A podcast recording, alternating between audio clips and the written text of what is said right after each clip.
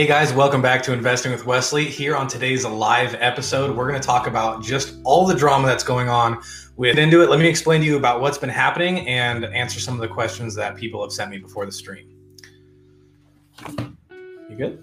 Yeah. You should wait till you let some people. Do you have anyone on there? No. That's live.